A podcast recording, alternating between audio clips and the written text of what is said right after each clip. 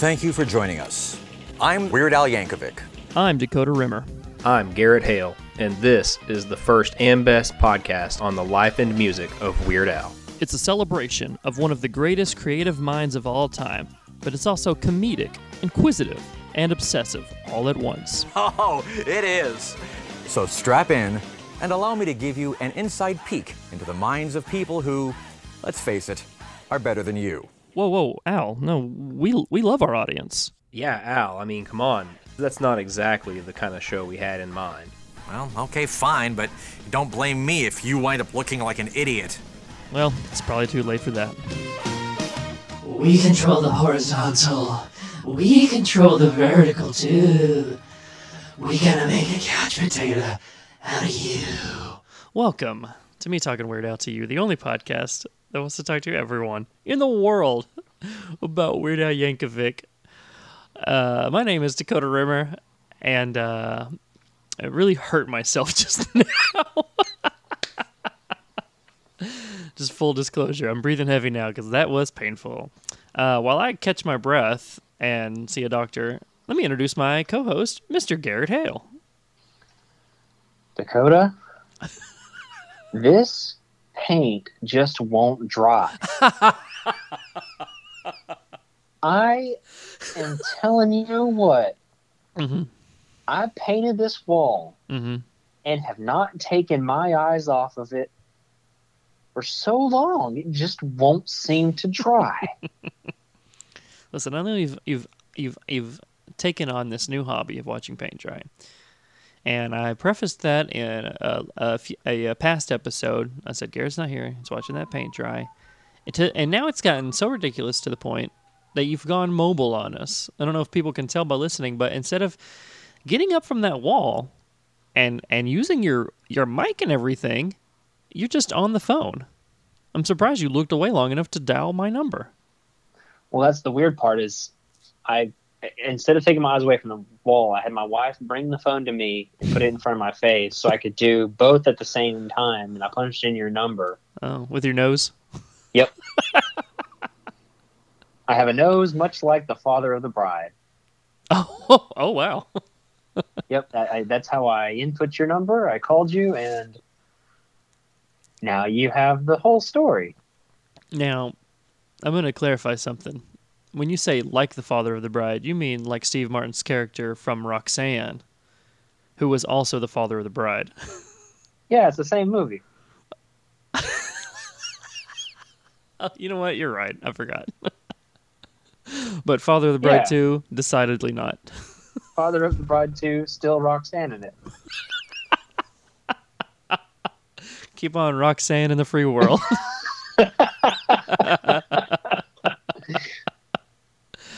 Uh, I saw Roxanne, the film, at a pretty young age, and I remember parts of it really freaking me out. And I've never, I've never watched it since. I'm surprised that I even knew what you were talking about. But h- how can you forget that schnoz? How did that schnoz get so schnozzy? That that freaked me out, and the big boulder rolling because I guess in my mind it got mixed up with like Indiana Jones. yeah. So yeah, freaky movie Roxanne. I don't. I still don't know what it's about.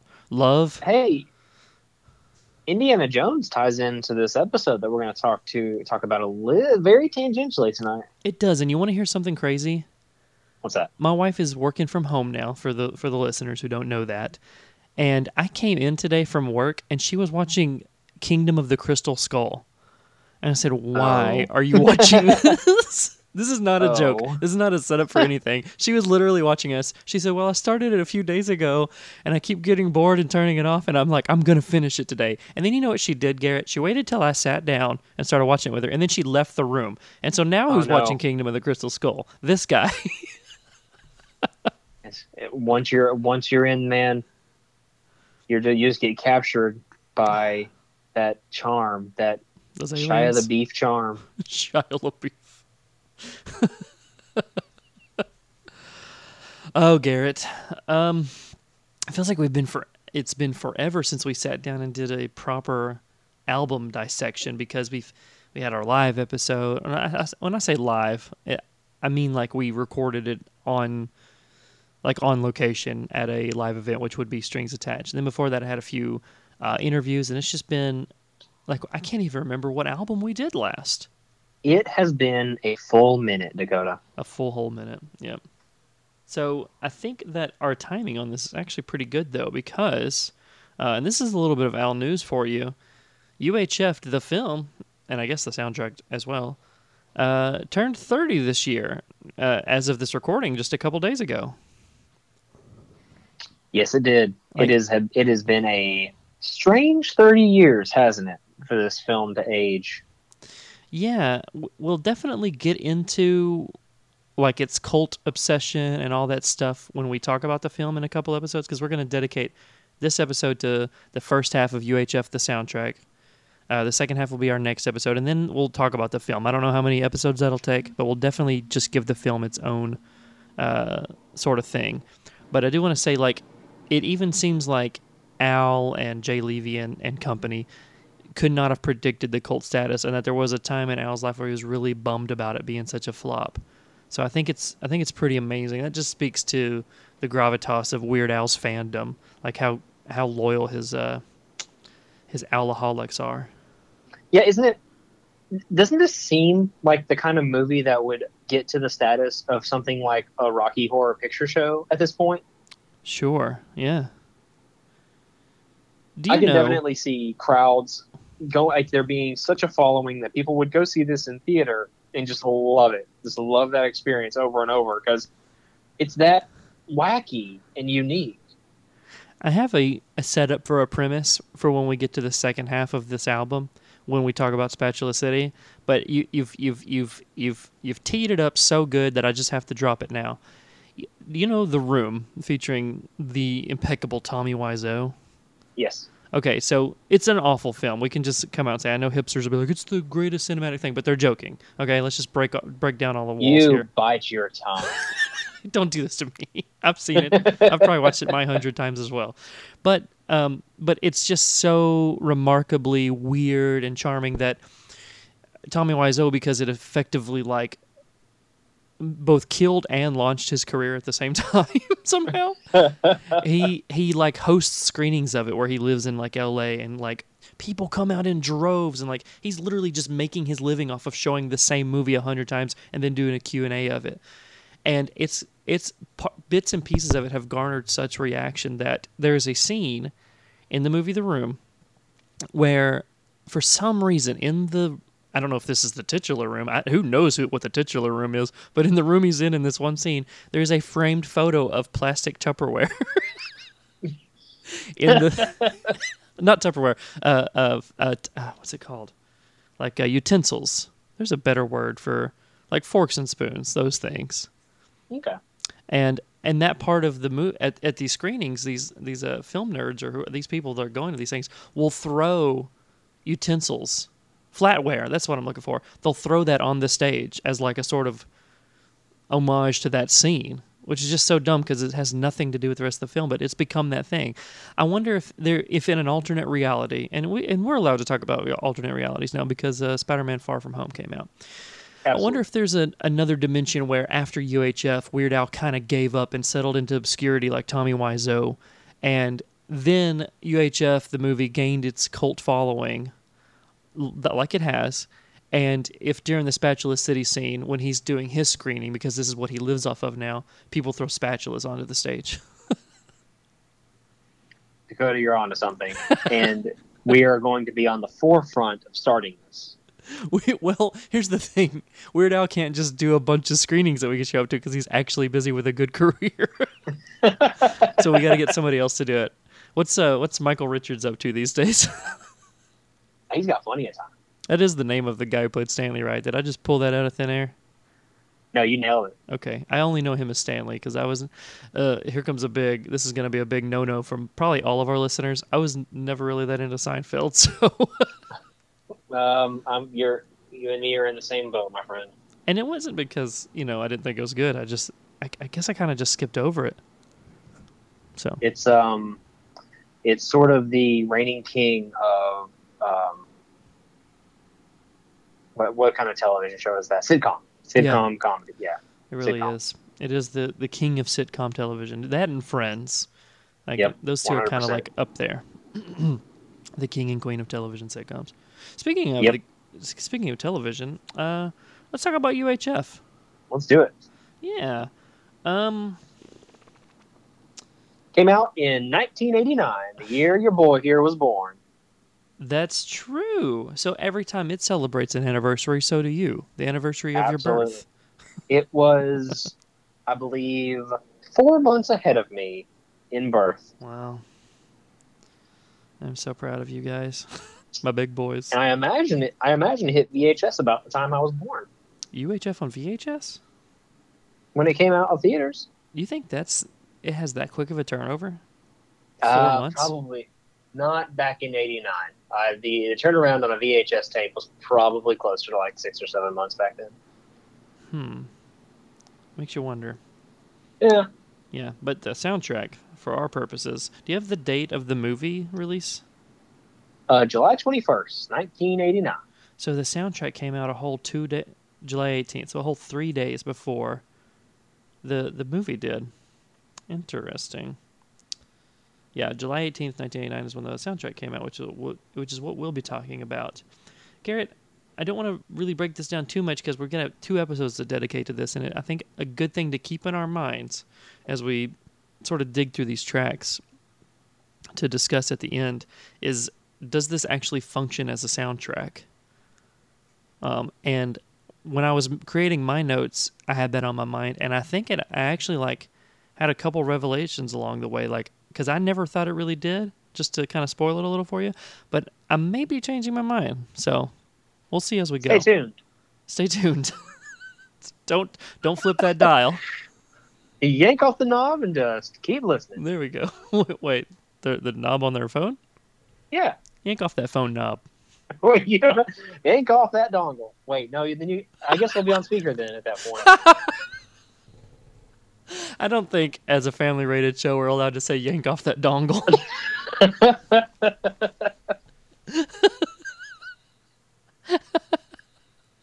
okay, so dongles aside, yes. um, we will. I would like to suspend film um, speak on this movie, and we'll save that for when we talk about the actual movie VHS. Yep. The only time I'm going to bring it up is if it appeared in the movie. I'll say this was in the movie, and that's it. Yeah. Yep. Okay, where are we starting? um, I, first, as, first, I want you to guess how where this peaked at on the Billboard charts. The album. Ooh, That's a good place to start, huh? So let's say I think it peaked within the top 50. I'm going to say in the 44th position. Forty fourth. Yes. Try forty six.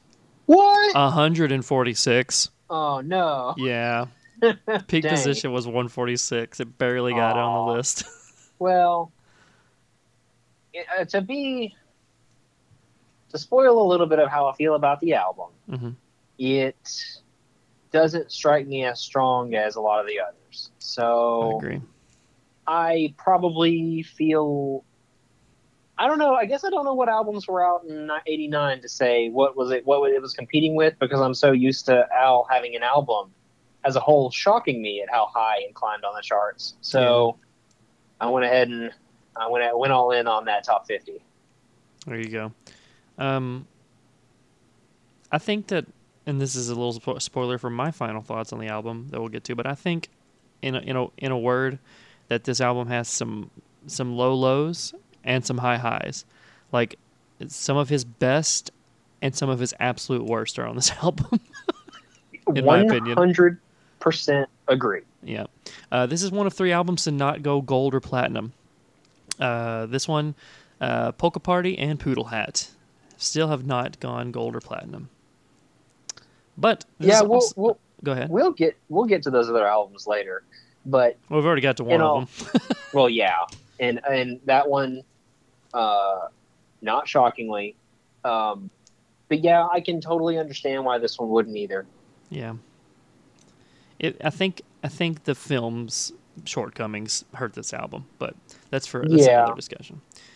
Um, another big shift that we're gonna see after this album, but I have to say, is this is the last Rick Derringer produced Weird Al Yankovic album. Okay. So we'll talk about the major tonal shift that, well, maybe minor, but as far as some uh, s- some positions of power go, we'll talk about that once we get to off the deep end, and we'll see if we can't kind of pinpoint what exactly changed as far as production on Weird Al Yankovic's oeuvre. Okay. Wait, that is next. What's next? Is that next or is uh, Alapalooza next? I believe it's off the deep end because I'm, I'm so terrible at this. Why am I doing are- this podcast? we are the preeminent Weird Al podcast. Yep, that's exactly I right. will stand for no less. Yeah. Yeah, man. Um. all right, so we start with track number one, and that track is "Money for Nothing" slash Beverly Hillbillies asterisk.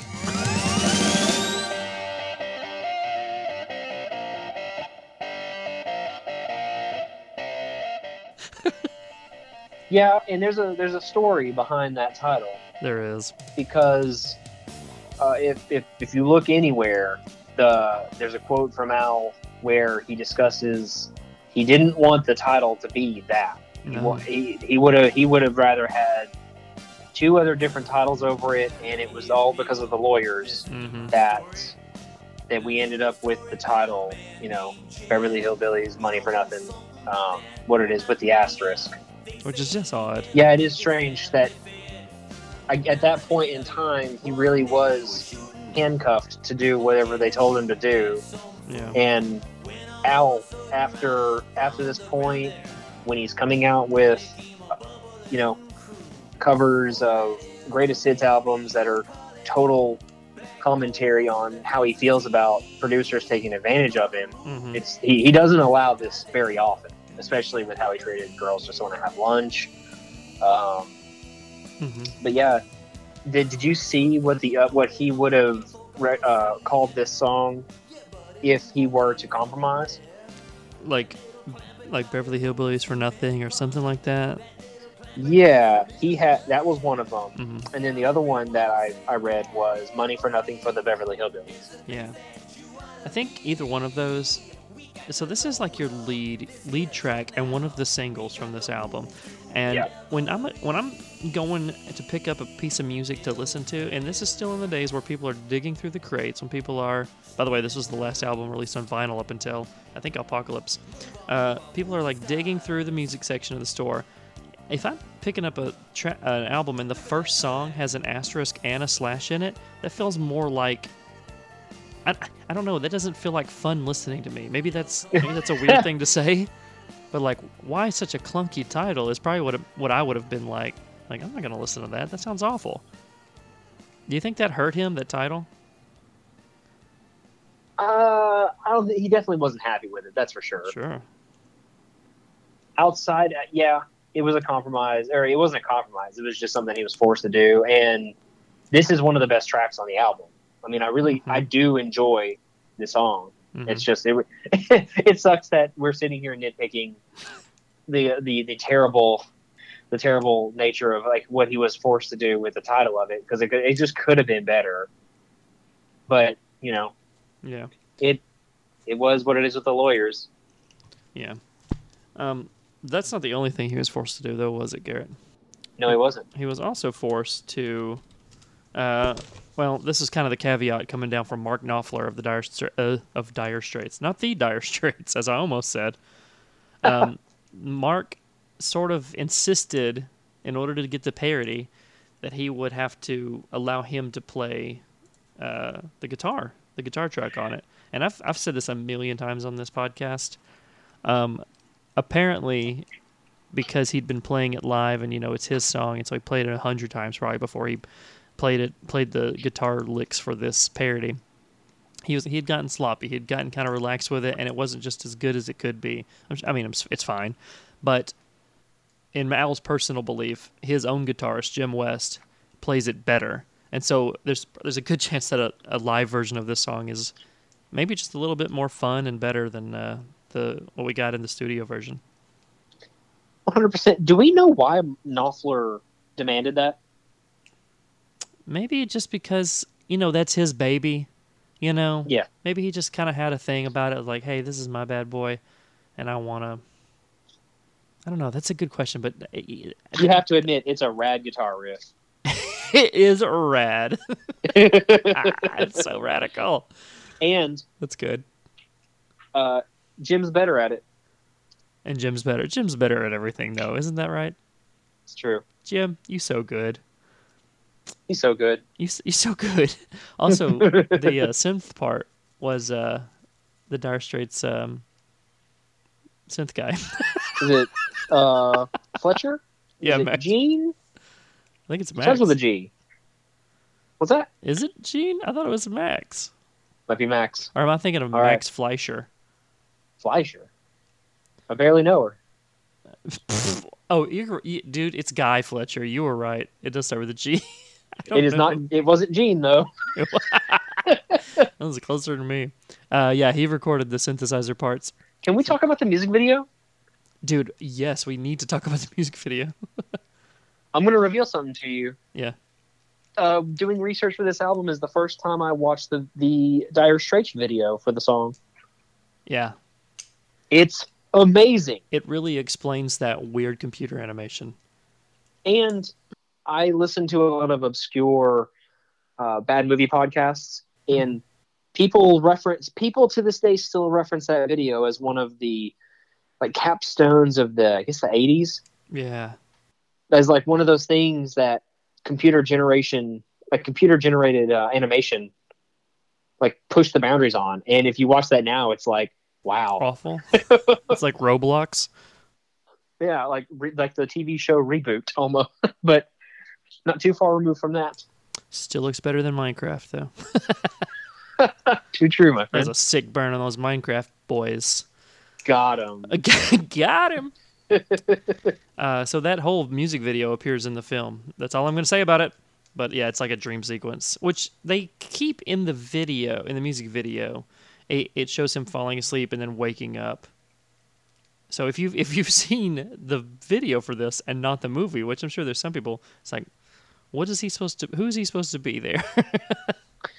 oh I'll, I'll admit this too Mhm. something else i learned when uh, so i don't know anything about the beverly hillbillies and when i was looking up stuff on this song i found out that the lyrics to al's parody are just the lyrics from the the theme of the show yep, this is the second time he's done that, if I remember That- correctly. is the other time the brady bunch It is. it blew my mind dakota Yeah. Yep. I had to, I went and watched the the theme song to the Beverly Hillbillies, and I didn't know that Al had done that twice, where he'd taken a TV show theme and just mixed remixed it with another popular song. That's why, in my opinion, I don't hate this song, but um, I don't think again don't think it's a strong start just for that reason. Right. It's incredibly fun, and especially if, if you, I mean, in the time if you lived and you watched this show, I bet that was amazing. I said, oh man, he took that and kind of redid the thing. It's basically like a, a, a, a not a cover, but like a remix of the theme. And so, I, I'm, I'm sure that was cool then, and it's not a bad song by any means. But I think that kind of, it, it kind of takes it down a notch for me that it's just that. But again, I only say that to say that I think it's a little bit of a weak start, but not that it's a bad song. Yeah, and I have uh, I have a similar say. Uh, what I'm about to say is similar about what I will say Oh, later it. on for another uh, Yeah. song, where Okay. the song "Money for Nothing" mi- remixed with the lyrics to Beverly Hillbillies is a real strong subversion. So Al, Al loves to do that a lot, where he'll take the, the the subject matter and subvert whatever he's singing about with a radically different musical style. And so when you take uh, the nature of the Beverly Hillbillies, how it's very I don't know what the word is to think for, but it's just old. It's a Mhm. very and if you listen to that the um the theme song for the show, Mhm. it's very uh hillbilly-ish. I, Yeah. I don't know, how- um, rustic maybe. whiskey jugs. Yeah, and when you listen to Money for Nothing, it's very cool, like Yeah. dark shades, guitar riff. And so when you mash those two concepts, images together, it it, it's supposed to be a recipe for comedy because you have these two things that Mhm. don't go together, and it, it it works for me on a level of I love money for nothing, and I think the lyrics to Beverly Hillbillies fit so well Yeah. with the song. it does. that- It, it fits incredibly well. Yeah. So I found out So- an interesting fact, and this blew my mind. This is something I didn't know. So mark this down, everyone. Put this in your notebooks because I learned something about Weird Al today. Apparently, this was one of those times when, as we've learned over the years, Al approached Prince to do a parody, and he was this was going to be instead of to the tune of Money for Nothing, it was going to be to the tune of Let's Go Crazy. Well, Now you tell me how the lyrics to the Beverly Hillbillies theme fit into Let's Go Crazy. uh, well, let's do a little research here. Beverly Speci- Specifically, Hillbillies. I'll tell you that it was in the DVD commentary for the movie for UHF. He said that the the concept of Money for Nothing Beverly Hillbillies was originally a parody of Prince's Let's Go Crazy. Wow. So was it going to still be basically the theme song, which I don't see how that fits, or was it just going to be kind of like talking about the Beverly Hillbillies to Let's Go Crazy? What would you say? Let's go to Beverly? I see that it doesn't. I don't know. I, I can't wrap my mind around it, and I don't have time to do it now. Beverly, Beverly. Oh, I, I can't even try to. I know it's ridiculous. if you listen to this podcast and you're a music type person, just create that for us. It doesn't even have to be good. Just try to figure it out for us. Thank you, Prince, because I think we got a better product. Yeah, who are we talking about more these days? Dire Straits or Prince? yeah. History will show. so you were talking about how um, you know two things are like uh, not the same, and how the juxtaposition of the two it provides comedy. Yeah. You know, two things that I don't think are the same: What's that? Mahatma Gandhi and action movies. Tra- track number two is Gandhi Two. Next week on U62, he's back. And this time, he's mad. Gandhi 2. No Yeah, this is Mr. just Passive straight up ripped from the movie as just a skit. Okay, now you say that, and and for years I were I was not happy as a music fan, as a as a fan of Al's music, that there was just Gandhi 2 and Spatula City thrown on here. I'm not denying their how classic they are and their their comedy.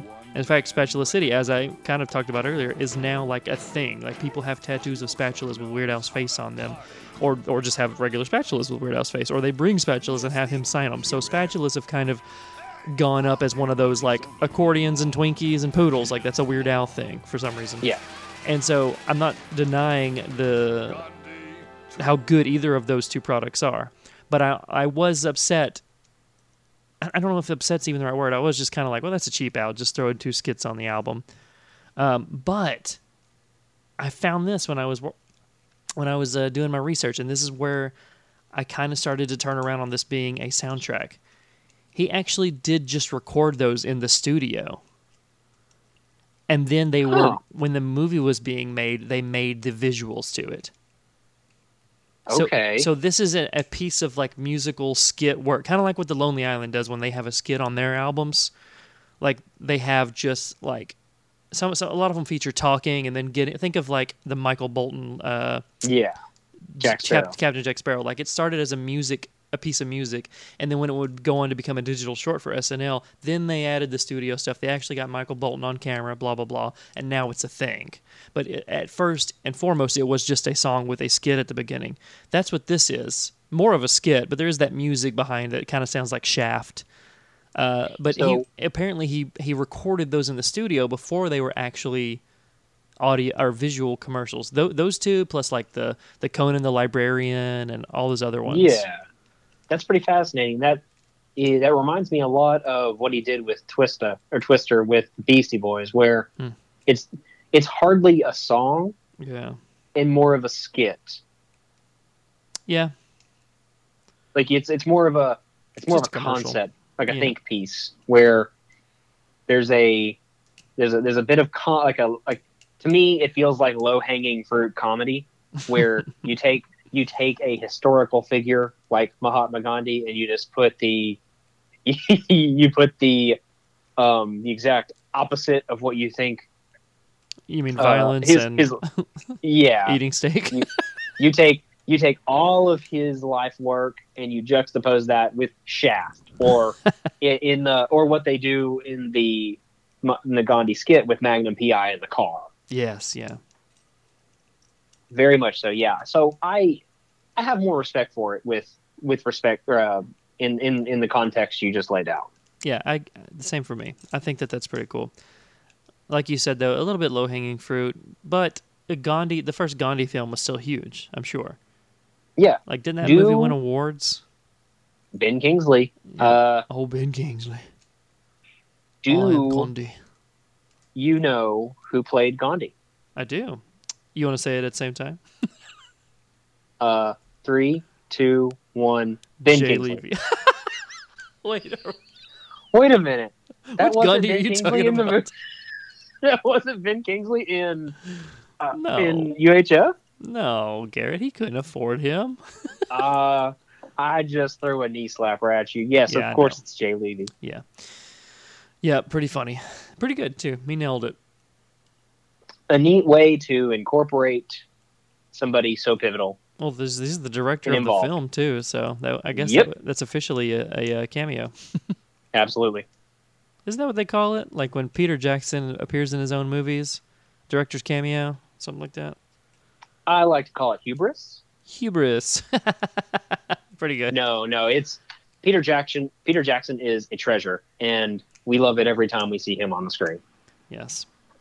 And we love Jay Levey for Yes, the thirty some odd seconds. The few, the very few times he's appeared on camera. Yes.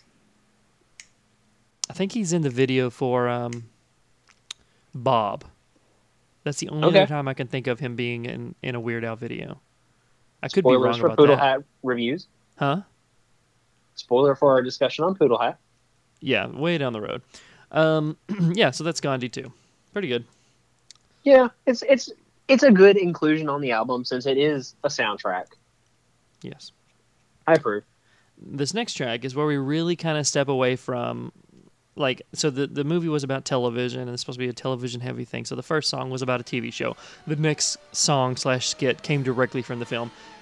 This one is our first huge diversion from that, and that is Attack of the Radioactive Hamsters from a Planet Near Mars. Okay.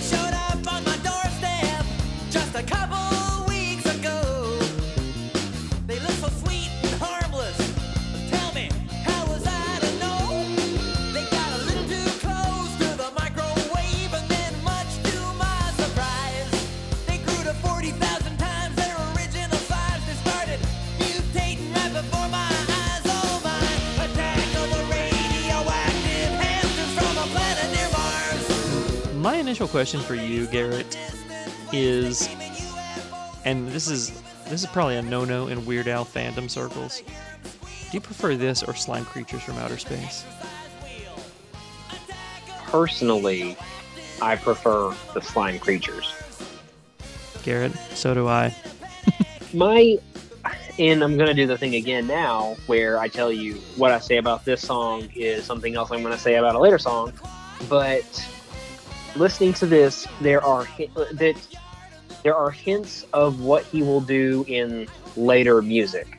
Because when I'm listening to Attack of the Radioactive Hamster from a Planet Near Mars, I'm hearing a little bit of Airline Amy and Stuck in a Closet Yeah. outside. If you take away the tones, the the sci-fi tones he interjects throughout Hamsters, I'm hearing these other rock tones from the songs that he's not written yet, and so, Hmm. and also it. I mean, it. I don't know. Maybe I was. Maybe I just can go with the the slime creatures theme more than I can go with the hamster theme. I mean, it's not. It's not like it's any less wacky or funny because I love the imagery of giant hamsters and blimps and Central Park and all of that. hmm Like that's great. It's it's it's a good song. Yeah. But to me, it just feels like he's tapping into stuff he's going to do later. It is interesting that you bring up that it is just a, just a rock song. Yeah. Whereas you're you're you're kind of into that deeper like uh, like you really loved um, Nature Trail to Hell, Oh yeah. and that's very conceptual, and it has a lot of like like it really gets into like horror movie kind of theme music and stuff like that. Well, Slime Creatures from Outer Space in the tradition of uh, B movies and sci-fi movies and uh, you know they live type of films. It has a lot of synthesizer and, and it has that kind of chaos that he inje- interjects in in some of his more chaotic songs. Yes. Uh, so I think that it's interesting that despite a slightly similar nature to these songs, that the one does have a different sort of musical undertone to it. I, I never thought about it that way. I think I like that too. Maybe that is why I like the other one as well. Hmm. Yeah. It, I- this feels a little less clever too. Yeah, I have a real problem with the plot. Was that funny? really dragged in the third act. No. no, okay, so let me set up the premise for you. They land on his doorstep. But they're not big yet, but then they get to the microwave and they become big? Yeah, I did read some people were commenting on the humor of that because there was a misconception in the 80s where people thought that radio uh, radioactive waves were coming out of the microwave and that's Oh. what created the giant hamster to or to cause the hamster to mutate. Interesting. We're, we're mic- this is gonna sound real stupid if this is if this is known knowledge. Were were microwaves new in the eighties? new well, they were new enough where people would didn't understand the technology as mainstream. Okay. All right. Interesting. yeah it's um yeah I, I when i read that i when i listening to the song i had never thought of the humor behind that as as uh, blatant as it is yeah. but i can definitely see that now as pointed out to me why in 89 uh that's hilarious because people thought they were going to mutate if they stood too close to the microwave I never thought about that either. Well, then, if that's such a if that's a good like crux for the song, like, hey, let's base this around people's fear of uh, things picking up radio waves and, and mutating. Yeah. Then why did they have to come from space? I don't know. It, it's a it's a sci-fi theme. Like a, a- it's it's mixing up a, a couple different themes. Actually, I will ask this. Mhm. He mentions that they don't like Burger King or salad bars, I think they want to eat people. but why does he call out Burger King and salad bars? Is there a joke that I'm missing there concerning hamsters and He loves Burger to. King? He loves to. I think like throw in like proper names, like throw in a name of a restaurant here and there. Like he does it. Like he he says the Sizzler. He talks about the Sizzler in uh, Yeah. Albuquerque, and he, and there's a few other ones. But I think the only reason he picked salad bars was because of Mars, Yeah. Planet Near Mars salad bars. Okay. It's a shame I- there's not a single restaurant in the world that rhymes with Mars. dang it, I'm not. And even as I say it, I can't anything. think of one. So I was just making sure that there wasn't a joke flying right over my head there. Nope. I'm, Yeah, with yeah, the way- I set it up like there Burger King. was. Otherwise, um, yeah, hamsters are cute little house pets. Outside of that, I don't there. I don't think there's a deeper humor to a hamster other than it's got a funny name. Is there a P in hamster? No, and it's funny that you say that because for a long time I pronounced hamster with a P, and there's no P in the word. Because well, this website seems to think there is. Uh oh, this lyric site. Hold on. hamster. New hamster. Now hold on. Maybe maybe the song is wrong. Uh oh. Hold on. Let me. uh, This is this is breaking. Nope. Yeah, the song has no P. But this lyric website. What what is this site? Oh, now I've lost it. There's no P, Dakota. Okay. Well, they need to fix the internet. Yeah, we gotta get the internet technician. Call thought- up Bill Gates. He's the guy. I, I phone up Bill Gates. I, I call him money for short. Uh, I call him up at home and I make him do my tech support. He slaps on his leather belt with a plunger and a wrench, and he just goes and hits the internet a couple times and blows on it, and it's fixed. mm. They thought Kim Kardashian broke the internet. The word hamster actually broke it. It was a hamster. Yeah. That P. Hamster with a little piece of cheese on its head. Oh, that's adorable. It is. Man, I'm just having warm fuzzies now thinking about that. uh, I'm gonna relish them while I can because um, this next song, Garrett, is gonna take a toll on me. You have had your druthers with this song. Ha- have I talked about this in the past? You've made mention of how you feel about this song. What is this song? This song is a real Isle thing, dude. It's a weird aisle thing. Aisle thing. It- I like it. Yep. I approve. Isle thing. A parody of a Wild Thing by Tone Loc. Going Uh, into this song, I feel like it should be a lot more funny to us than it comes across. But I think it doesn't resonate as well because we are so far removed from Gilligan's Island. Yeah. Was this? I guess, I guess Gilligan's Island was a big hit, right?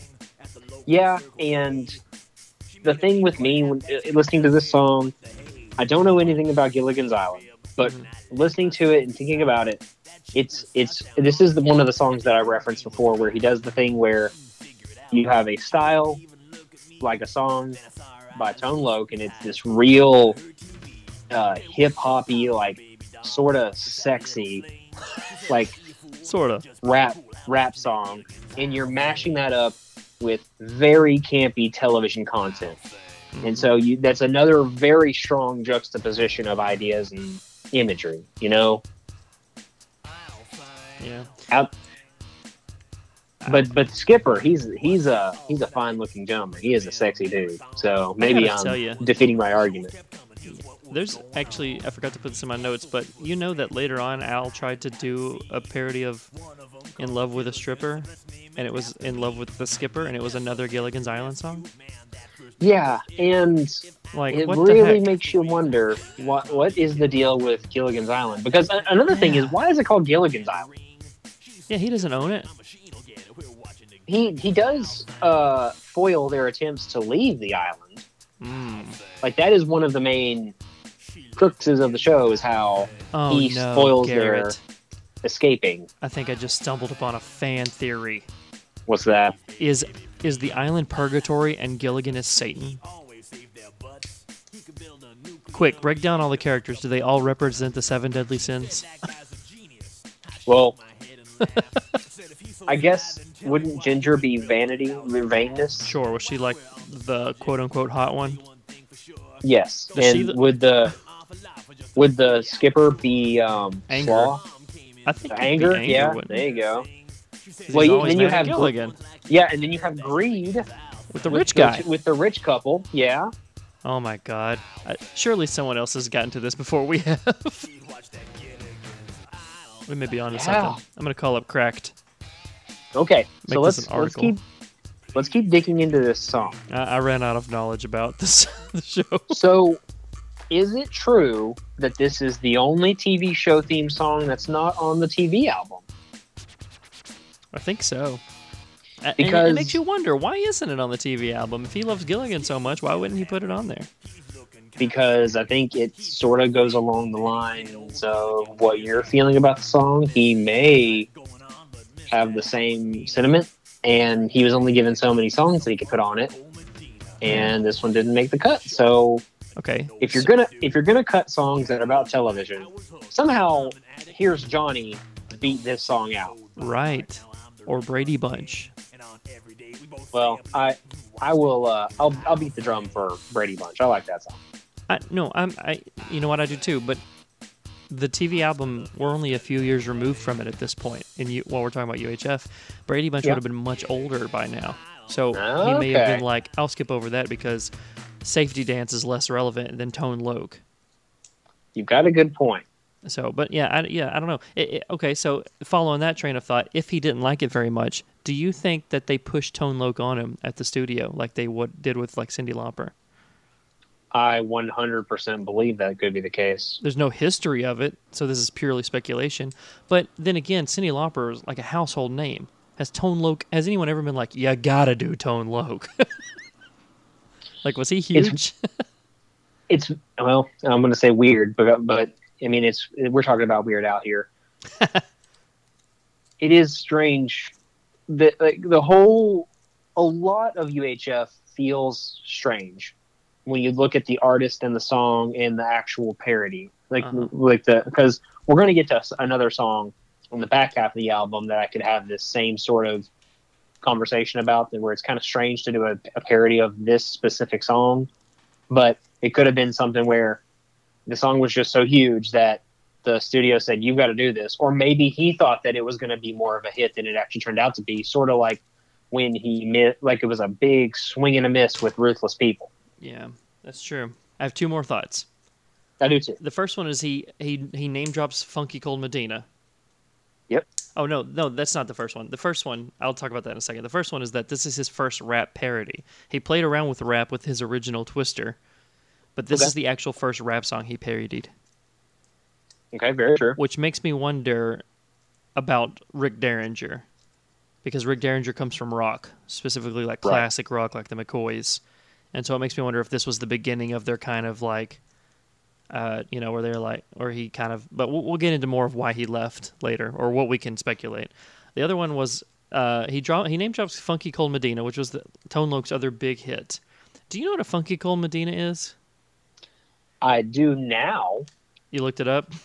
yes I had to as well because I was like, I know, th- I knew that the other song existed, uh, but I didn't know what it even meant in Tone Loc's song. i didn't know that the other song existed Oh, seriously? Yeah. So, so it, when you heard it in Isle thing, you were like, "What the heck?" yeah Yeah, so it's like an aphrodisiac. So so Al essentially says that the that the hot one needs an aphrodisiac. So somebody was Well- vibing hard. what I heard, what I read that on or on the official website that is Urban Dictionary was that it is a vodka beverage. oh, So that leads me to believe that uh, it, it's also kind of strange to know that Al has referenced alcohol again in another song, if that's the case, because outside of Happy Birthday, we now have well, I think it became a vodka because in the music video for Funky Cold Medina, it's just a potion with like smoke coming out of it, and people Okay. made a cocktail out of that. uh, that makes a lot more sense. But in the music video for Funky Cold Medina, I've done my research. He Tone Loc You is are down. trying to get girls to you fall in love with him. were Huh? you went you went amongst the folks that are that are in the know Yeah. And you Loc. asked them personally about Tone Loc and Medina, Yeah, I fell and you know Loc hole. firsthand the effects. Yes. So in the music video for Funky Cold Medina, he gives this love potion, a la Love Potion number nine, if you've ever seen that classic film. He gives it to like his dog, and his dog immediately starts humping his leg. and then he gives it to this hot chick who turns out to be transgender. And he like, whoa, never mind. And he gets out of bed with her. And then he finally Ah. realizes, he finally decides that Love Potion number nine is too much trouble, and he dumps it down the drain.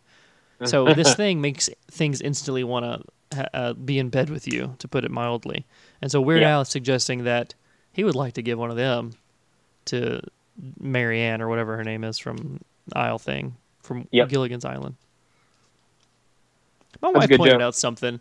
He calls this Isle thing, but the show's not called Gilligan's Isle. It's called Gilligan's Island. This was a bad thing from the start. What a horrible premise. Well, it kind of it, it kind of plays into that subversion of culture and uh, subject matter because if you feel if you walked into some people who were just real funky and watching the show, and I can definitely see myself walking in and saying, "Yeah, shut the door. I'm watching that owl thing." I'm not like you would. I don't think that. I don't think if you were like using a slang, you would necessarily just say Gilligan's Island. You might refer to it as Isle thing. hey, get out of here. I'm watching the Isle. Yeah, yeah. That's what I call Lost. Well, now that, Which- that's what I'm going to call it now. which I still have, which I still have to say to this day. Hey, get out of here! I'm watching the, the aisle. don't don't interrupt me during my aisle. it's my aisle hour. it's my guys. stories. I'm watching my programs. my program. Boy, a real classic piece of comedy is in 2019 calling your show a program.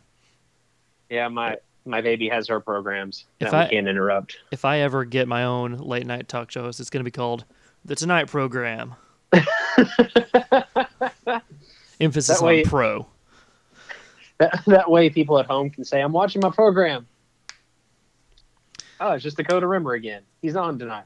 Here's a good the program music- show. Here's a good comedy bit for you. It's going to be called the the program, but the emphasis is going to be on prog, and it's just going to be a bunch of Moog synthesizer noises. There you go. That was for four people. Boo. okay. I want to move on now. Hey, so in Funky Cold Medina, there was a lot of um, a lot of uh, just like in uh, just like in uh, Wild Thing, there was a lot of samples, right? In Funky Cold Yeah. Medina, one of the samples was of a song called "Honky Tonk Women" by a band called oh, the Rolling Stones. them Stones was rolling. This segue brought to you by Hot Rocks Polka. Very, very good. You like that? Yeah. Yeah, it's all true too. Do you like the Hot Rocks polka? You know what, Garrett? I do. Okay. Y- Again, as a kid, Present your argument. As a kid, I wanted to hate it because I, I, I never, I would never call myself a fan of the Rolling Stones. And um, on an album that has quite a few other misses, according to my own personal opinion, I was a little upset also that usually I can look for that one redeeming factor in his album, and that's that polka. So I can hear songs at the time when I was not listening to songs. And this one instead just included all Rolling Stones. But I think a it gives me a better appreciation for Rolling Stones because I listen to that and I'm like I'm aware of all these songs. I never knew I was aware of that many Rolling Stones songs. For Yeah. for better or worse, I'm like I know that, I know that, I know that. That's it's like crazy that there's so many that I know. But also, and I have a hypothetical for you, Garrett. Okay. What if he had done this from the beginning? Each polka was just one artist. Like Okay, the fir- like in his first album, he he parodies Queen and he talks about the Who and stuff like that. What if his first polka medley was just Queen songs or the Who songs? I think the was it on the last album that we got the the Bohemian Rhapsody polka. I think that's on Alapalooza. Okay. Well, I think it's him experimenting with his polka uh, recipe Yeah. at this point because he's done yeah, you're, as you're you know as you're alluding to or pointing out he's done the polkas where he's mashed up a whole bunch of different artists and now this is an opportunity for him to take one of his favorite artists and take a culmination of all their songs Yeah. and mash them into a polka and i see my my critique of this song is i think i think this polka is half good because there are songs that I think are really good as polka within this song, Uh-huh. but then I think I don't I think some of them don't work within the polka itself. Like I love when he goes into brown sugar in this polka. I love it when you get um, uh, satisfaction in this polka because they they for some reason they just work really well with that with that oompa uh, polka style. But there are like there's a lot of stuff in here that just I don't know. It doesn't seem as fun as a lot of the other polkas. Yeah. And maybe that's because a lot of the a lot of Rolling Stones music isn't super campy or it's not one hit wonder esque, and that is the brilliance and the fun of other polkas is especially when Al gets around to the Angry White Boy polka, and now that's what I call polka. Is you get a lot more artists that are like one uh, one and duns, Yeah. uh, as far as I'm as far, as I'm aware of. There is a lot of one hit in the context of the radio. Yeah. Yeah. But when you do that to an artist like the Stones, every song in the polka is a hit. That's true. And that's why I don't feel like I have as much I don't think I have as much fun with this one. Yeah. Just my yeah, you can't enjoy the campiness of it when it's not, for, like I said, for better or worse, when it's not a campy artist. The Rolling Stones Yeah. are a serious rock act that have shown to be very successful. So, Love them or not. yeah. They are um I mean they're they, they are one of the greatest rock bands of all time by you know history standards in sales and success. For the record, because the internet just corrected me, our next album is Off the Deep End and then Alapalooza. However, I just wanted to I- correct that from earlier so nobody calls me out on it. Do you think he could have pulled off a polka polka as well with the Beatles? oh yeah, no, yeah, hundred percent. And in fact, I kind of want to hear other polkas dedicated to one artist, and not like Bohemian Polka where it's one song. Still multiple Right. songs, but just the one artist. Like he's Queen. shown to love like, like because he loves the Rolling Stones. This is not his first allusion to him, and it will not be his last. Right. So I want to hear the other ones that I know he loves. Like he loves Devo. He loves They Might Be Giants. Um, an all They Might Be Giants polka. Oh, Would be unreal. chef's kiss. That would be amazing. but yeah, I- I, kind of want that, but I also would miss greatly the polka medleys of all artists from that era. Yeah. So yeah, I mean, you, I guess you take what you get. Do you know where the the uh, title comes from? What's that? The it refers to their greatest hits album. It was called Hot Rocks 64 to 71 and it was all their greatest hits from 1964 to 71. And so he called his Hot Rocks Polka. So it makes you wonder if he had that album in heavy rotation and that's why he decided to do it. Hard to imagine that he didn't because of because just because he was as big of a fan as we're aware that he was. I wonder if all those songs are on that What if those are all the tracks from that greatest hits and it's in the same order? Um, we're about to find out. You're going to Google it? I, I can just I click through the link right here, dude. Nope, it, I'm- it immediately is different. Yeah, it is. oh, there's a lot of actually some of the songs on his polka aren't even on here. yeah, Painted Black is not in the polka. Oh, it would be cool if it was though. It would be. Yeah, It'd you're be, right. it'd be real cool if it was. anyway, this is a. I don't hate this polka. It's just not one of my preferred ones. Um, it's not one that I would go to over uh, some of the other ones that we've gotten in the past and some to come. Like another reason, I- and I'm not going to say that the Angry White Boy polka is amazing because of how like like One Hit Wondery. That one is beautiful because it's a that's a juxtaposition of style versus you I know agree. song. Top five for sure. Yeah, but this one, it, it, it falls into that realm of same reason that I'm not as high on Bohemian polka. I, Yeah. The the beauty of the Al polka is the the variability. Sure. I like agree. you can you can put so many different styles together when you get different artists. In that, when you do the Hot Rocks polka or the Bohemian polka, it's it. I don't think it works as well. Yeah, and you're right. Speaking of artists that he loved, and you, you brought up the Beatles. Uh, our next track is UHF. Okay. Another great segue.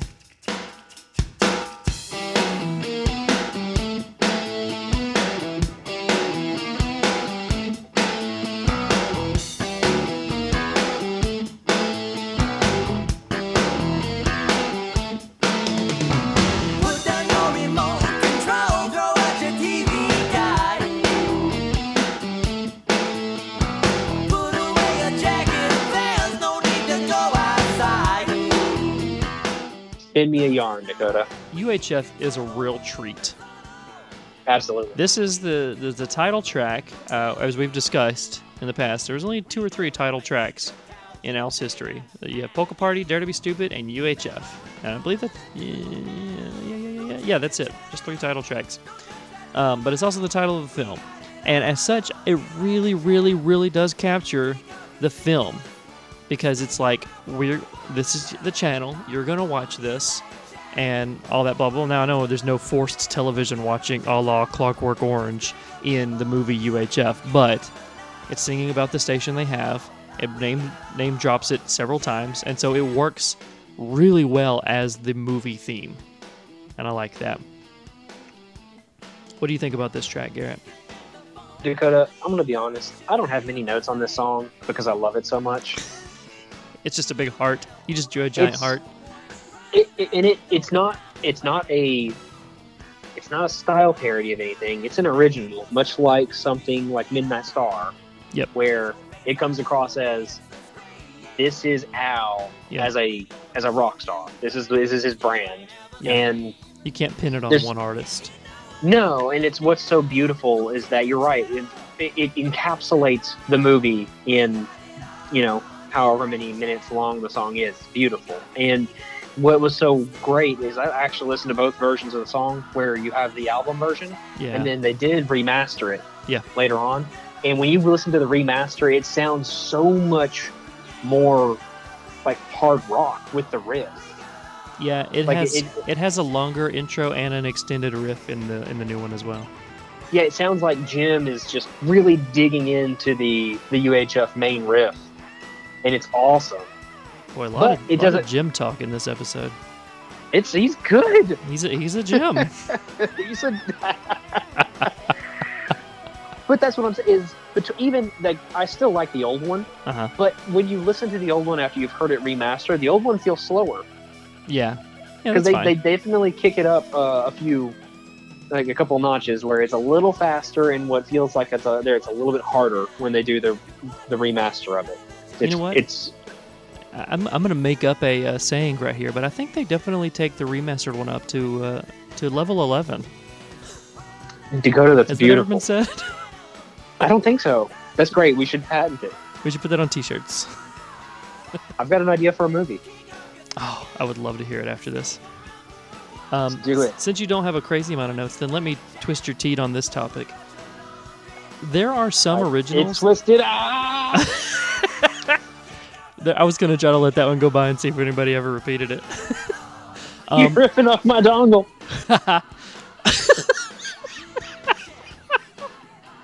there are some originals that surpass uh, Al's original music status. Like Al is known, uh, d- d- um, as much as some of us would like to not to admit it, he's known for his parodies. He is. Uh, well, up until recently, thanks to Michael Jackson, he was known as the Eat It guy, and people know Amish Paradise. People demand to hear White and Nerdy. But as far as we're concerned, we love those originals, and there's very, very few that break into the mainstream. Dare to Be Stupid's one because it, it was so much of a Devo thing that it, it sounds like a parody, and it was the a, a, in his heyday, in his nice early '80s heyday, it was the title track and all that, and so Dare to Be Stupid got to enjoy that, and I think. I think Albuquerque comes close because it's just so wild and crazy. People love Albuquerque. I think that of the few, and I and there are very few, that you could bring up to somebody and they know it if they're not a hardcore Weird Al fan. I think UHF just barely gets there. I think it kind of surpasses other originals, and it's a. I'm gonna coin the term. It's a standout original. I think it helps that it has a movie. Sure, yeah. Just like Dare to Be Stupid had an album name, this one helps because it has a movie. Yep, the album name, the movie name, Yeah. like that will that will add a little bit of uh, transcendence to the you know the no, the notoriety of the song for sure. You know what? But you're right. It's it's but the song doesn't rely on its humor. Hmm. Yeah, it is. It's not humorless. The idea is funny. There's not a there's not a bunch of jokes, maybe one or two, but it's it's just a good original concept for a song. Yeah. So And the thing is, Al's been doing television themed songs for years now. At this point, he But has somehow one. this one he has one later on in this album that was meant to Yeah. be a television theme song. and that's what's crazy is this one still manages to be a home run of a song, even though it still touches on content that he's tapped into so much. Yes. Yeah. Um. Well, and he's not being referential, so that's nice. Yeah. That's true. It doesn't it doesn't encapsulate it in the context of a single show or multiple shows that you're you're thinking of as you're listening to the song. It it exists on its own without reference. Um, there is one caveat to that, and I'll mention that in a second. But at first, I, I kind of want to put that to our listeners. Are there other originals that you think broke that mold that the mainstream audience knows about them as much as they know about White and Nerdy or Amish Paradise? Like, you, like Dare to Be Stupid's way up there, and I think UHF gets close. What other, what would our listeners think, or what uh, to our listeners? What else do you think of his original songs kind of gets out there? But the the caveat to him not relying on anything else is in the music video because the music Yeah. video is like 100% a parody of a ton of other artists. Question. Yeah. Does twine ball count? For what? Oh, Your question. I don't think people know it as well. I think I could go up to somebody who knows, who knows white and nerdy, and they would not know uh, twine ball. Okay. I mean, That's I love it. I wish it was his breakout. I wish people knew it as much as they knew his parodies, but no, I think that one's for us hardcores to enjoy. Okay. What a what a douchey sentence. What a nerd. It tasted bad coming out of my mouth. what a dork. yeah. UHF. It's What a talk- oh, the music video. I wanted to get to Yeah, the music, music video. Uh, really good. I love all the all the different. Even even when he changes from one artist to another, he changes the style of the video itself. You notice that like some are in black and white, some are hazier than others. The Beatles one is a little like grainier and trippy or whatever, like the kind of Beatles style. Like it's it's a really good music video, dude. Yeah. He even throws it back to um oh, what's his name? His name's not Arnold Palmer, but that's what I want to say. From Arnold Palmer. The guy behind Addicted First. to Love. oh, Robert Palmer. Robert Palmer. He even throws back to that, even though he's already parodied that song. He gets in a little uh, Robert Palmer Addicted to Love stuff in there by spoofing that music video. I love how the ladies have the uh they also have their mustaches. the beard and It's mustache, great. or the glasses and mustache. Yeah, Yeah. good. It is really cool. He he has a Prince moment where yeah, no, even if he's not if he's not parodying Prince, he can still he can still look like him. He can't. He can't Yeah. trademark a, a look. It's it, yeah, you're right. The the best part about the video is how he's parodying a whole bunch of artists. He's got um David Byrne. Yeah, I love the the Talking Heads homage in there. Yeah, even though like he's already did, you know, um Doggy uh, dog. Dog Eat Dog, yeah. He gets ZZ Top in there. Uh, uh, George Michael. Uh, I'm just going off of memory now. Billy Idol. Billy Idol. Uh, what's the one with Sledgehammer? Peter Gabriel. So much good stuff. What a great video. Maybe maybe one of his best videos. But man, his videos are so good. It's hard to say that. A little strange though that he's parodying a bunch of different rock artists for a song that's about television. So you'd think that with the content of the song, he would be dressing up as a bunch of different TV shows. Yeah, and and I was just about to mention that too. I'm gonna throw it back to something that came up when we interviewed Weird Al uh, Yep. for this very podcast. Uh, if you're new to this show and you don't know that, go listen to that. It's somewhere in our feed. Um, we we asked him what was the concept for um, a couch potato. Ooh, couch potato's name dropped kind of in this. The first line says, uh, "Gonna make a couch potato out of you." So that's Yeah. fun that he kind of alluded to that later in his career with the song Couch Potato. He had always wanted to do the video for that song, but Eminem came back and told him no. So we asked him when we interviewed him, what would that have entailed? Did you have an idea already for the video? And he said it was going to be his most ambitious one to date. In that he would be spoofing a lot of TV shows. There's going to be a ton of set pieces where he's on this show, he's on this kind of show, like a mystery show, a cooking show, blah blah blah, so that it would match the flow of the song. Well, in in researching UHF, they call this one his most uh, uh, ambitious one because of how many different artists and styles he had to do just visually in the video. So it was almost usurped for most ambitious by a song that he couldn't do, which is basically about the same topic. Yeah. So I think that's I think that's pretty pretty interesting. Huh. So, but it is it is his most ambitious video, and I like it. It's really fun to watch. I don't know. I still I, I still like Dare to be Stupid Dare to be stupid is great. as far as videos go. This one's good. I'm, I'm not going to disparage it at all, but Be man, cool Dare if to be Stupid. Be cool if he would have did a little Devo thing in uh, the UHF video. Is that not Devo where they're doing the the crazy colors and they're on the stairs? Who is that? The beat coming off the plane. No, no, no, no. In the UHF video where the color scheme on the screen changes and they're coming down some stairs. What are they wearing? White suits. Yeah. That's the Beatles. Oh, okay. Yeah, if you look close enough, you can kind of see what resembles a bowl cut. Yeah. Okay. Yeah. Yeah. Over my head. Dim to Beatles. Have you heard of them? No. They were they they have quite a few songs. I can't think of any, but Yeah, they had a big, big following overseas. I don't, I'm not sure why they were bigger in, in uh, what people call the UK than they were here in here on this side of the pond. But yeah, people. It must it must have been anarchy over there. Huh? It must have been anarchy over there. Yeah, I've heard that as well. We we are the worst. okay. You ready to bring it home? Let's bring it home, Garrett. Vroom. Will you let You me want to ride my hog? you want to ride my hog? Uh, ooh, what? Oh no! Oh. I thought we ripped your dongle off. uh, this this is just fun. This is it's not it's not much of anything, but it is fun. Um, but for the longest time, even if you like it, you have to wonder why it was made, right, Garrett? Well, I mean, you you said earlier in the episode he had all this stuff recorded in the studio. Garrett, we know why it was made. Why do we know it was made? So I got to talk about the movie a little bit. But in the film, his uncle that uh, bequeaths unto him the rights to the, the station uh, is sitting poolside, sitting large and living pretty because he's got a nice pool. And he's sitting at the side of the pool and he's listening to the radio just to set up the scene. Because when you're sitting by the pool in the 80s, you listen to the radio. You know what I mean, Garrett? I know what you mean. To And so he's like, we gotta have a nice rock song right there. Al wanted his uncle in this scene, and if I'm saying uncle and it's not uncle, I apologize, but I think it's his uncle.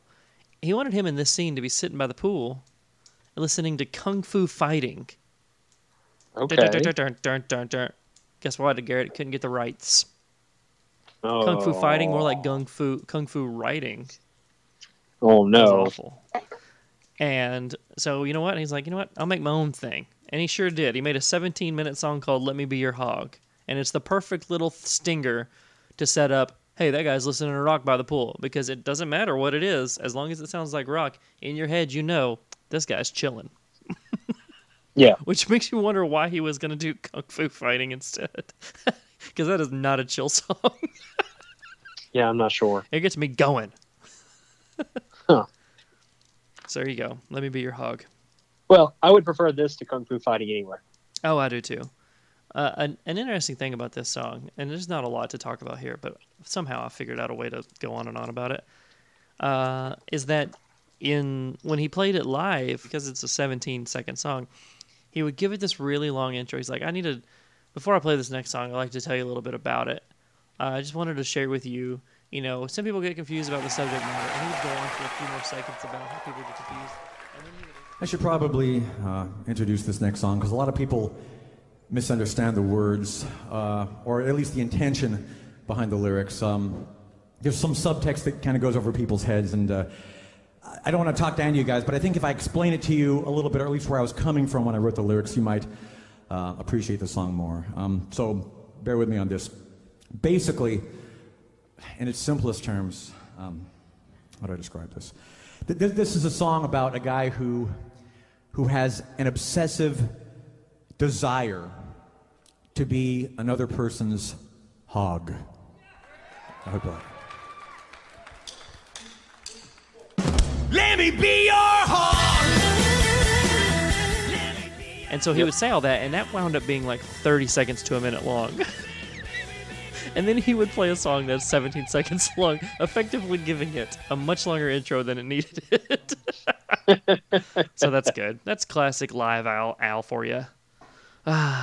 Oh, Al. Oh, wow. So there you go. That's the first half of uh, UHF. UHF, the soundtrack, part one.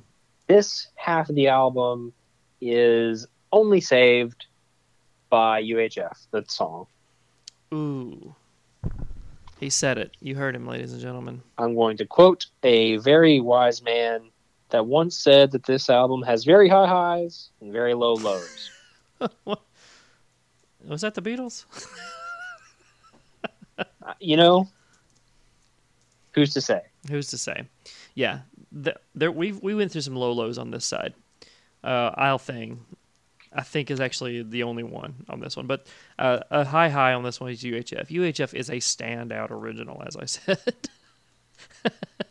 uh, but there's going to be some way high highs on the next side, and you know what? There's going to be a super low low. So I look forward to recording that with you, Garrett. Yeah, I'm back. Yay! Garrett, do you want to? Since we're kind of at the end of the episode and we've lost everyone, Yeah, people have already fallen off and stopped That's listening true. after we've made after we've made blunders of forgetting yeah, what album comes after UHF we've and lost all credibility. forgetting Linwood. Yeah. And then, and then I disparaged Isle thing, and people were like, "Forget you, Tone Loc's my hero." Yep. Do you want to uh, let everybody know what you've been going through? Because I, I kind of alluded to it in our uh, strings attached episode. Yeah, I changed career. Well, not total careers, but I changed jobs. I moved from one city to another city within Tennessee, and it's been very taxing on my family and my time and my Al fandom. It's been terrible. It caused me to miss uh, the strings attached tour. I was very upset about it. But if there is anything I can take a lesson from our our idol, our great artist in Al is I don't think he would ever want me to put his music over my family, and I, that is the decision I was faced with. Hmm. Because in that same weekend, I did buy a home and was able to secure a new living space for my family where I will be. Uh, we will be continuing our life. As far as this podcast is concerned, um, almost no change, right? no change, folks. because we weren't. Uh, I mean, may, people may have already figured this much, but we we don't record in the same room anyway. We are recording over the magic of telephone. Yep. so Take it from us. the only thing that really changed is that now you're an hour ahead of me, and so that's going to be some scheduling stuff on our end. But uh, that might actually be better. Who knows? We'll see how the recording schedule goes. We are the fans are first and foremost. you know what, Garrett? And this is what I want to leave the people on. Life, almost like an album, has some high highs and some low lows. Now that I've already said the stuff that I'm um, contractual to my family to say, yeah. I wish I had gone to the concert. Oh, do you really? I think, Yeah, I I, do. I think everybody agrees though that you can't. Well, you said it. You can't put anything in front of family. Hey, they're a bunch of chumps. Dude, I said that on Facebook, and I think I'm gonna get fired because it was directly aimed at my boss, and that's not Oh, a no. story I want to get into. But if you're my Facebook friend and you saw that long post, it was aimed at my boss, and my boss commented on it, and I'm scared. oh no, yeah, it's so, okay. So that's scary. You got a place to crash. But I stand by it. I you don't put anything in front of family. I think you made Just the right move choice. it. Just move in with me. Okay, I'm gonna move to Knoxville as well. We're all gonna be okay. And then you know what? We can record in person. Yep. It'll all work out. We'll we'll both quit our jobs and we'll do Weird Al podcast for a living. I mean, it's not like we don't already have uh, millions of gold bullions from recording for five years. Oh, I know. It's just adding up. I don't know what to spend it on because you know what? Frankly, I, we already have the the perfect equipment. Yep. What am I supposed to do with all this crappy money? It's was- going bad. Yeah, it's gonna go bad. Money expires. All right. Well, this has been fun. I cannot wait to talk about part two with you because um, it has one of my favorite songs of all time, and it's it's good to be back in the swing of things. Agreed. And as you settle down, now people know kind of what you're going to have to be dealing with over the next few. So keep that in mind as you listen. Uh, life is life, and you can hold me to that. Uh, we'll see you next time where we're talking about UHF Part Two. And until Yay. then, dare To to be be stupid. Bye. I started doing that Boss Noss thing from Star Wars Episode One, where you like that. Boss Nos? Yeah, is that, Did he hit is the what Nos in that movie? What is? How do you say it? Say Boss Nass. Is that how it's said? I don't know. It's episode one. Okay, how does Weird Al say it in in in that song? Well, he rhymes it with gas. Uh, we escaped from that gas I met Jar Jar. Binks. Oh, you're right. Well, now do I have to sit here and watch Phantom Menace just to learn how to say this stupid name? Yes. I already watched Kingdom of the Crystal Skull today. I might as well end my night on a high note. On a high note. what a crazy thing to say, dude. This is making me laugh so hard. Ugh. Me Talking Weird Al to You is a podcast on the Weird Mountain Network. Find it on weirdmountainpodcast.com or on Twitter at Talking Al to You. The hosts are Dakota Rimmer and Garrett Hale, and they can be found on Twitter at the underscore Rimmerverse and at Garrett Hale 89, respectively. If you'd like to talk to us about this show or any of the other ones on this network, find us on Facebook, facebook.com slash Weird Mountain Podcast. Consider leaving us a review on iTunes, because the world needs more good things.